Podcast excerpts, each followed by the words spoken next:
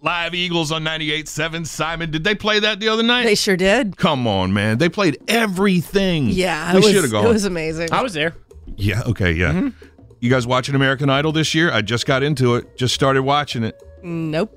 I have no desire to watch any of those. You need to get on board, man. Why? North Carolina is number two in the nation for winning singing competitions, so we might get us another idol out of that deal. You didn't even know that. We have some great singers from here. No doubt about it. And there's two that are still in it Elijah and Nalia, both from Charlotte, are still in it.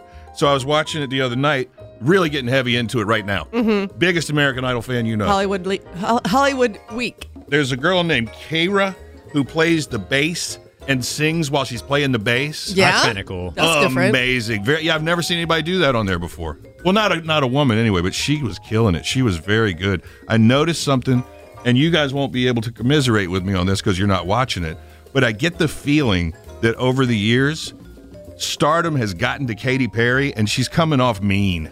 Yeah. What's the deal? Like she was taunting some, not taunting, no, but she the made some one comment. the one about they the mom got thing. her on that was not a big deal. That was all she said. This girl was young and she had like three kids at home.